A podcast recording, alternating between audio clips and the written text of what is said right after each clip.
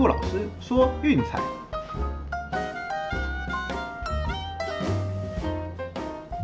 看球赛买运彩，老师教你前往拿白。大家好，我是骆老师，欢迎来到骆老师说运彩的节目。哦，那昨天的两场比赛都比较可惜了哈。那第一场是响尾蛇被教士三比零完封，哦，这场 Blake Snell 超猛的，又投了一个七局好球。那事实上，在 Galen 的表现确实也不错哈，有在将就是失分控制在一定的范围之内，但是没有办法，就只能说嗯对手表现的太好了，那最后被完封也只能认了。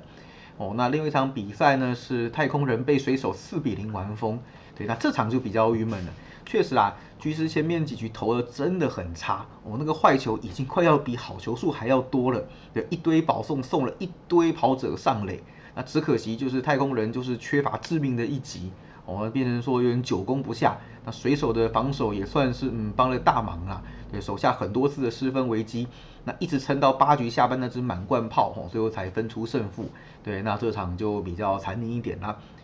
那也好了，最近就是说嗯场次先减少一点点，哦，那等到就是有更好的机会，我们再来冲一波。那我想，就大家在玩美国之棒的时候，应该都会知道，就是通常我们是以一个系列赛作为单位。当看到某个对战组合有特别好的指标的时候，诶，那就是我们的下手机会。那如果他没有的话，也没关系，哦，等个三天就好了。对，反正一个礼拜就是两轮的系列赛，对，那很快就会等到下一次的机会的。所以大家，我想也不用急。哦，那最近还是一样啦，就是私讯的东西我们都有讨论过。对，那还是就是不管你的手气状怎么样，哦，记得要平稳。赢了不要觉得哦手气好啦，前面钱多了就乱下哦，那都变成一口气可能就输回去做白工。啊，输了也不要慌，不要急哈，不要妄想的就是啊一天之内要把它加倍赔回来，真的不用。球赛每天都有哦，就一个系列赛，如果说嗯找不到好的指标，然后哎或者说策略失利的话，没关系，三天后又是另一个系列赛，又是另一个组合可以选择。这个就是棒球跟其他职业运动不一样的地方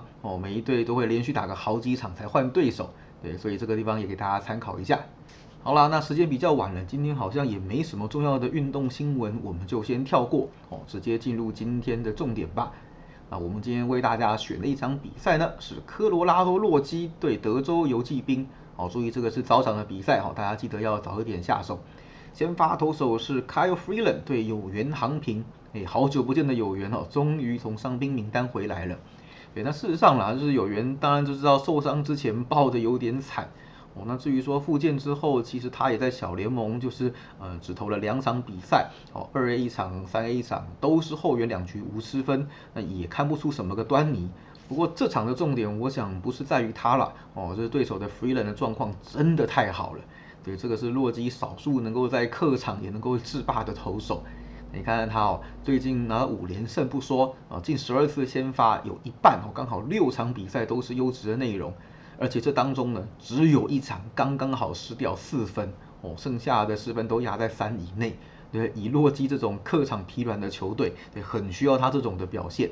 对，那最近十二次的先发七胜五败，其实以洛基来说，真的算不错了啦。哦，那至于说为什么表现会这么好呢？其实也不是没有原因的。哦，你看他最近这十二场比赛当中，只投出十二次的四坏球保送。对，就是我们一直讲的嘛，保送是骗不了人的。只要控球好，不要送太多免费的跑者上垒啊，基本上失分再怎么样不会太多啦。对，那至于说对战游击兵的部分，那这个比较久久远，二零年跟一八年各一场优质的好投，战绩是一胜一败哦，这个就仅供参考了。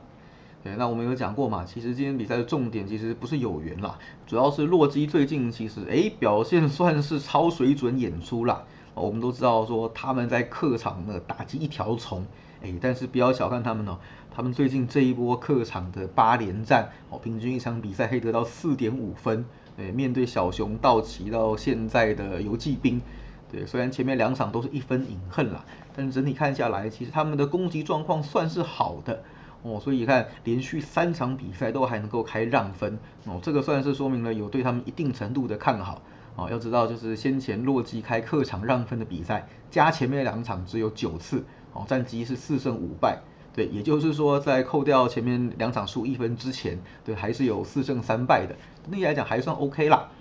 对，那至于说游击兵的部分，其实最近的状况也不差。哦，那边最近的比赛也是从对红袜那一场十分之后，火力好像就醒了过来。对，还记得吗？先前有一波很大的低潮，得分不是一就是二。然后最近这一波的主场五连战哦，平均一场比赛打下五点四分。对，棒子算是慢慢的醒了过来啦。对，所以我想两边的状况其实蛮类似的，就是呃攻击火力近期表现都还不错。那牛棚依然都不算太稳定。那关键就只有先发投手了。对，那我想先发投手的部分，Freeland 再怎么说比有缘航平的压制力还要强很多哦，这是可以肯定的。对，有缘毕竟在受伤之前的表现也只能说嗯平平啦。主场的胜投到目前为止是还没有开张的，而且我想这场比赛比较可能的走势哈是不会让他投太久的哦，可能四局五局就会让他下去休息。对，毕竟游击兵不是一个什么要竞争季后赛的球队哦，那可能还是以长远的考量为主。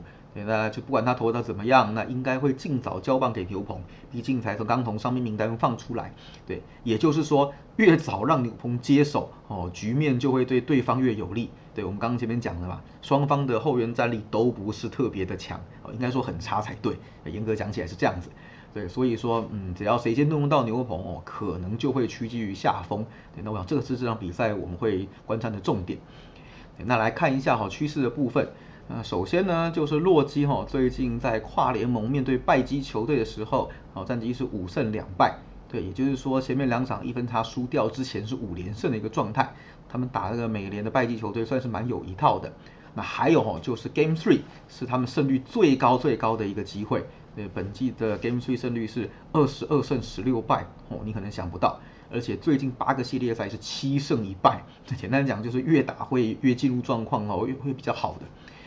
对，那至于说游骑兵这个部分呢，对，那就是跨联盟的战绩哦，今年就相当不理想的哦，这季只有五胜十二败，对，这个跟小熊是一样差哦，只赢过马林鱼和响尾蛇，对，所以跨联盟对他们来说，嗯，今年看起来是一个很好的反指标。那另外呢，就是面对左投手哈，最近是六胜十五败，对，就是呃算是正常发挥啦，呃，那那个 Game Three 也是他们胜率比较低的一个环节。最近二十六个系列赛是七胜十九败，对，所以看起来哈，那这场比赛基本上呃依然还是开洛基让分，我想主要还是先发投手的压制力，还有续航力哦，重点是续航力有一定程度的差距，对，基本上就是谁先中到牛棚哦，恐怕就是要输球的那一方，对，所以我们这场比赛看好的是洛基独赢。好，那不好意思啊，再跟大家讲一次，真的是因为电脑重灌的时间比较久。哦，那现在也搞定了，所以我们就赶快把一场推荐拿出来给大家。那剩下一样晚点就等 VIP 的会员去收信喽。那今天的节目到这边告个段落，喜欢记得订阅并分享我们的频道，还有到粉丝团去按个赞哦。我是骆老师，我们明天见，拜拜。